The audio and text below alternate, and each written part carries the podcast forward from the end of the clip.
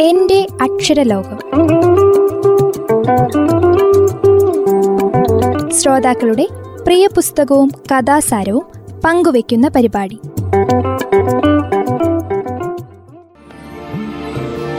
എന്റെ അക്ഷരലോകത്തിൽ ഇന്ന് പ്രിയ പുസ്തകം ഒരു സങ്കീർത്തനം പോലെ പരിചയപ്പെടുത്തുന്നത് സെന്ന സാബു. നമസ്കാരം. ഞാൻ തൊടുപുഴയിൽ നിന്ന് സെന്ന സാബു ആണ് എനിക്ക് വായിച്ചിട്ടുള്ളതിൽ ഏറ്റവും ഇഷ്ടമായ ഒരു നോവലാണ് ശ്രീ പെരുമ്പടവ ശ്രീധരന്റെ ഒരു സങ്കീർത്തനം പോലെ. ഞാൻ ആദ്യമായിട്ട് വായിച്ച നോവൽ ഇതാണ്. സ്കൂളിൽ പഠിക്കുമ്പോൾ ഏകദേശം എട്ടാം ക്ലാസ്സിൽ പഠിക്കുമ്പോൾ സ്കൂളിലെ ലൈബ്രറിയിൽ നിന്നാണ് ഈ പുസ്തകം വായിക്കുന്നത്. ശരിക്കും എന്നെ വായനയുടെ ഒരു ലോകത്തിലേക്ക് കൊണ്ടുവന്നത് ഈ പുസ്തകമാണെന്ന് പറയാം. ഇപ്പോൾ ഈ പുസ്തകം കയ്യിലെടുക്കുമ്പോൾ അന്ന് വായിച്ചപ്പോഴത്തെ ആ ഒരു സങ്കീർത്തനം ഇപ്പോഴും മനസ്സിൽ അലയടിക്കുന്നു. റഷ്യൻ സാഹിത്യകാരനായ ദസ്തവസ്കി. ചൂതാട്ടക്കാരനൊരു നോവൽ എഴുതാനുണ്ടായ ഒരു സന്ദർഭവും സാഹചര്യവും അദ്ദേഹത്തിന്റെ ജീവിതവും ഒക്കെയാണ് ശ്രീ പെരുമ്പടവം ശ്രീധരന് വളരെ മനോഹരമായിട്ട് ഈ നോവലിൽ പറയുന്നത്. ദസ്തവസ്കിയെ കുറിച്ച് പറയുകയാണെങ്കിൽ കുറ്റവും ശിക്ഷയും പാവങ്ങളും മരിച്ചു വീടും ഇരട്ടാം കാരമസോവ സഹോദരന്മാർ തുടങ്ങി ഒട്ടനവധി നോവലുകൾ രചിച്ചിട്ടുണ്ട്. ഇദ്ദേഹത്തിന്റെ നോവലുകളൊക്കെ വായിച്ചപ്പോൾ പെരുമ്പടവം ശ്രീധരന് ഒത്തിരി ഇഷ്ടമാവുകയും അദ്ദേഹത്തെ കേന്ദ്ര കഥാപാത്രമാക്കിക്കൊണ്ട് ഒരു നോവൽ എഴുതണം എന്ന് വിചാരിക്കുകയും ചെയ്തു. അങ്ങനെയാണ് മലയാളികൾ നെഞ്ചിലേറ്റിയ ഒരു സങ്കീർത്തനം പോലെ പിറവിയെടുക്കുന്നത്. ചരിത്രകാരന്മാരും മറ്റ് സാഹിത്യകാരന്മാരും ഒക്കെ ദസ്തവസ്കി ഒരു അസന്മാർഗി കള്ളുകൂടിയന് ചീത്ത മനുഷ്യൻ എന്നൊക്കെ ആയിട്ടാണ് രേഖപ്പെടുത്തിയേക്കുന്നത്. പക്ഷേ നമുക്ക് ശ്രീ പെരുമ്പടവ ശ്രീധരന് അദ്ദേഹത്തെ കാണിച്ചു തരുന്നത് ഹൃദയത്തിൽ ദൈവത്തിന്റെ കയ്യൊപ്പുള്ള ഒരു എഴുത്തുകാരനായിട്ടാണ് അങ്ങനെ കാണിച്ചു തരാണ്ട ഒരു സാഹചര്യത്തെക്കുറിച്ച്. ശ്രീ പെരുമ്പടവ തന്നെ പറയുന്നുണ്ട്. എന്റെ മനസ്സിൽ തെളിഞ്ഞു നിന്നത് ദസ്തവസ്കിയുടെ പ്രക്ഷുബ്ധമായ മനസ്സാണ്. ജീവിതം നീളെ ദസ്തവസ്കി അനുഭവിച്ച രോഗം ദാരിദ്ര്യം ആത്മീയമായ കുരിശുമരണങ്ങൾ ഉൾപോരുകൾ അതൊക്കെയാണ് എന്റെ മനസ്സിനെ ഇളക്കി മറിച്ചത്. പീഡാനുഭവങ്ങളിലൂടെ വിശുദ്ധീകരിക്കപ്പെടുന്ന മനുഷ്യാത്മാവിനെ ഞാൻ ദസ്തവസ്കിയുടെ ജീവിതത്തിൽ കണ്ടെടുത്തു. എന്റെ ദൃഷ്ടിയിൽ ദസ്തവസ്കി ഒരു വിശുദ്ധനായിരുന്നു. മദ്യപാനിയും ചൂതുകളിക്കാരനും അസന്മാർഗിയുമായ ഒരാൾ എങ്ങനെ കുറ്റശിക്ഷ എഴുതും? എങ്ങനെ ഇഡിയറ്റ് എഴുതും? എങ്ങനെ ഭൂതാവിഷ്ടർ എഴുതും? എങ്ങനെ കരമസവ സഹോദരന്മാർ എഴുതും? ഒരു വിശുദ്ധന്റെ ഹൃദയത്തിൽ നിന്നല്ലാതെ അത്രയും വിശുദ്ധമായ ഉറവകൾ ഉണ്ടാവുകയില്ലെന്ന് ഞാൻ ഉറച്ചു വിശ്വസിച്ചു. ദസ്തവസ്കിയുടെ അപസ്മാരവും മദ്യപാനാസക്തിയും ചൂതുകളി ഭ്രാന്തും ഹൃദയ ദൗർബല്യങ്ങളും ആ നിലയിൽ കേവലമായിട്ടില്ല. മഹാനായ ഒരു എഴുത്തുകാരന്റെ സർഗാത്മകമായ വ്യദ്ധയുടെയും ആത്മസംഘർഷത്തിന്റെയും അടയാളമായിട്ടാണ് ഞാൻ കണ്ടത്. ചൂതുകളി കേന്ദ്രത്തിലെ കറങ്ങുന്ന ഭാഗ്യചക്രത്തിന്റെ കറുപ്പും വെളുപ്പും നിറങ്ങളിലുള്ള കളങ്ങളിൽ പണം വെച്ച് ചൂതുകളിച്ച് നേടുകയും നഷ്ടപ്പെടുകയും ചെയ്യുമ്പോൾ അത് മനുഷ്യനും വിധിയുമായിട്ടുള്ള ഒരു ചൂതുകളിയായി തീരുന്നു. ദസ്തവസ്കി ഈ ഭൂമിയിൽ അങ്ങനെ ആദ്യം കണ്ടത് ഞാനാണ്. ആ കണ്ടത്തിലാണ് എന്റെ സൃഷ്ടി എന്റെ നോവൽ. ഒരു സങ്കീർത്തനം പോലെ. ഈ നോവലിലേക്ക് വരികയാണെങ്കിൽ എഴുതാനായിട്ട് ഇഷ്ടപ്പെടുന്ന ഒരു വ്യക്തിയൊന്നുമല്ല ദസ്തേവസ്കി. അദ്ദേഹത്തിന് ഒത്തിരി കഷ്ടപ്പാടുണ്ട് പട്ടിണിയും പരിവട്ടമാണ്. എങ്ങനെയെങ്കിലും കുറച്ച് കാശ് വേണം. അതിന് അദ്ദേഹത്തിന് ആകെ കയ്യിലുള്ളത് എഴുത്ത് മാത്രമാണ്. ദസ്തേവസ്കി തന്നെ പറയുന്നുണ്ട് എഴുത്ത് എന്നത് വല്ലാത്ത കഷ്ടപ്പാട് തന്നെയാണ്. അതൊരു സ്വയം ബലി കൊടുക്കലാണ് ഒരു നോവൽ എഴുതി കഴിയുമ്പോൾ വല്ലാതെ തളർന്നു പോകുന്നു.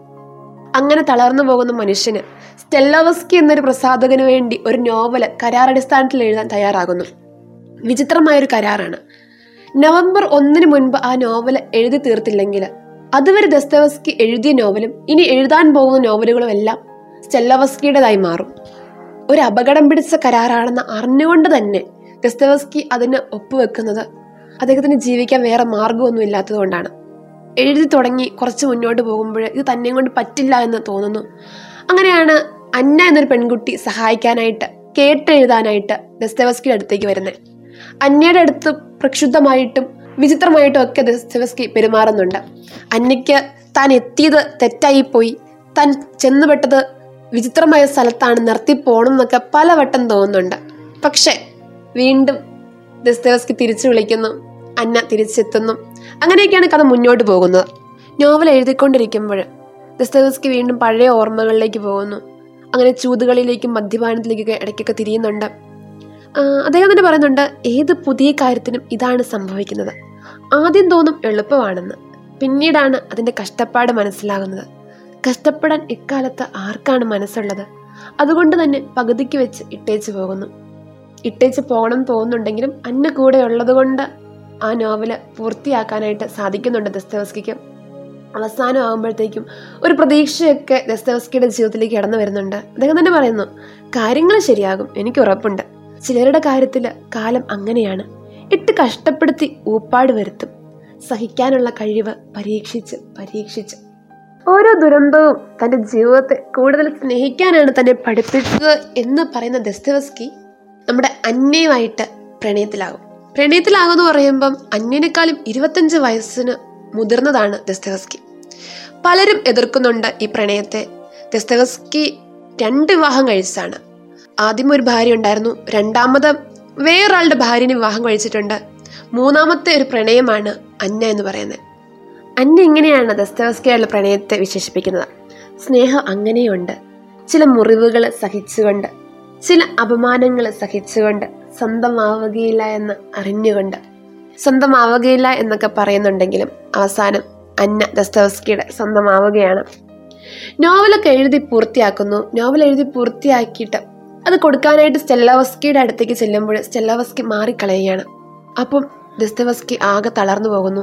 അന്ന അപ്പോഴും ബലമായിട്ട് കൂടെ നിൽക്കുന്നു. വേഗം ഒരു കോടതിയിലേക്ക് ചെല്ലുന്നു. കോടതിയുടെ സമയം കഴിയുകയാണ്. അപ്പോൾ അവിടുത്തെ ഗുമസ്തനോട് ചോദിച്ചിട്ട് ഗുമസ്തൻ പറയുന്നു വേഗം കൊണ്ടുപോയി പോലീസ് സ്റ്റേഷനിൽ ഏൽപ്പിച്ച് രസീത് വാങ്ങാനായിട്ട്. അങ്ങനെ പോലീസ് സ്റ്റേഷനിൽ ചെല്ലുന്നു. പോലീസ് സ്റ്റേഷനിൽ വെച്ച് പോലീസുകാർ അന്യോട് ചോദിക്കുന്നത് എഴുതിയത് ആരാണെന്ന്. അപ്പോൾ ദസ്തവസ്കിനെ ചൂണ്ടിക്കാണിച്ചുകൊണ്ട് പറയുന്നു അദ്ദേഹമാണ് പുറത്ത് നിൽക്കുന്ന അദ്ദേഹമാണെന്ന് പറയുന്നു. എന്നിട്ട് ചോദിക്കുന്നു പോലീസുകാർ അന്ന അദ്ദേഹത്തിന്റെ ആരാണെന്ന്?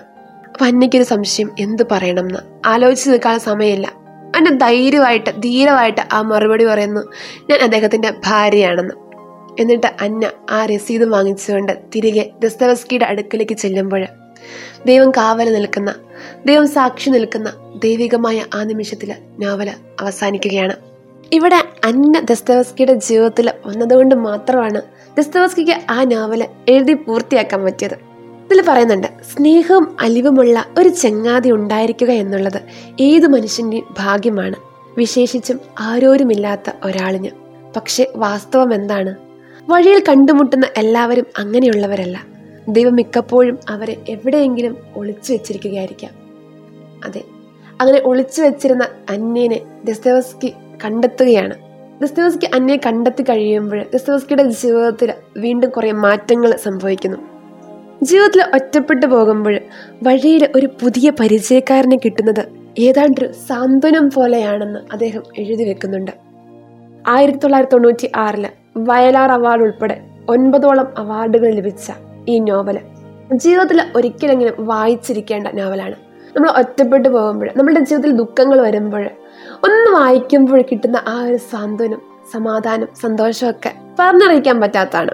ഏകദേശം പന്ത്രണ്ടോളം ഭാഷകളിൽ തർജമ ചെയ്ത അൻപത് പതിപ്പിന് മുകളിൽ പോയ ഈ പുസ്തകം സങ്കീർത്തനം പബ്ലിക്കേഷൻസ് ആണ് പ്രസിദ്ധീകരിച്ചിരിക്കുന്നത്.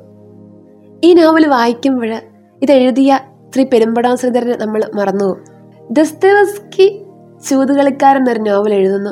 അദ്ദേഹം ആ നോവൽ എഴുതാണ്ടായ സാഹചര്യവും അദ്ദേഹത്തിന്റെ ജീവിതമൊക്കെ നമ്മളോട് സെന്റ് പീറ്റേഴ്സ്ബർഗിലെ വഴിയിൽ വെച്ച് പറയുന്നു. ആ അനുഭവമാണ് ഇത് വായിക്കുമ്പോൾ.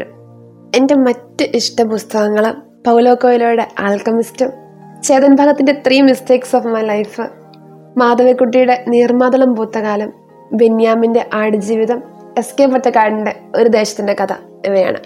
താങ്ക് യു ശ്രോതാക്കൾ ഇന്ന് എന്റെ അക്ഷരലോകത്തിൽ കേട്ടത് പ്രിയ പുസ്തകം ഒരു സങ്കീർത്തനം പോലെ പരിചയപ്പെടുത്തിയത് സെന്ന സാബു.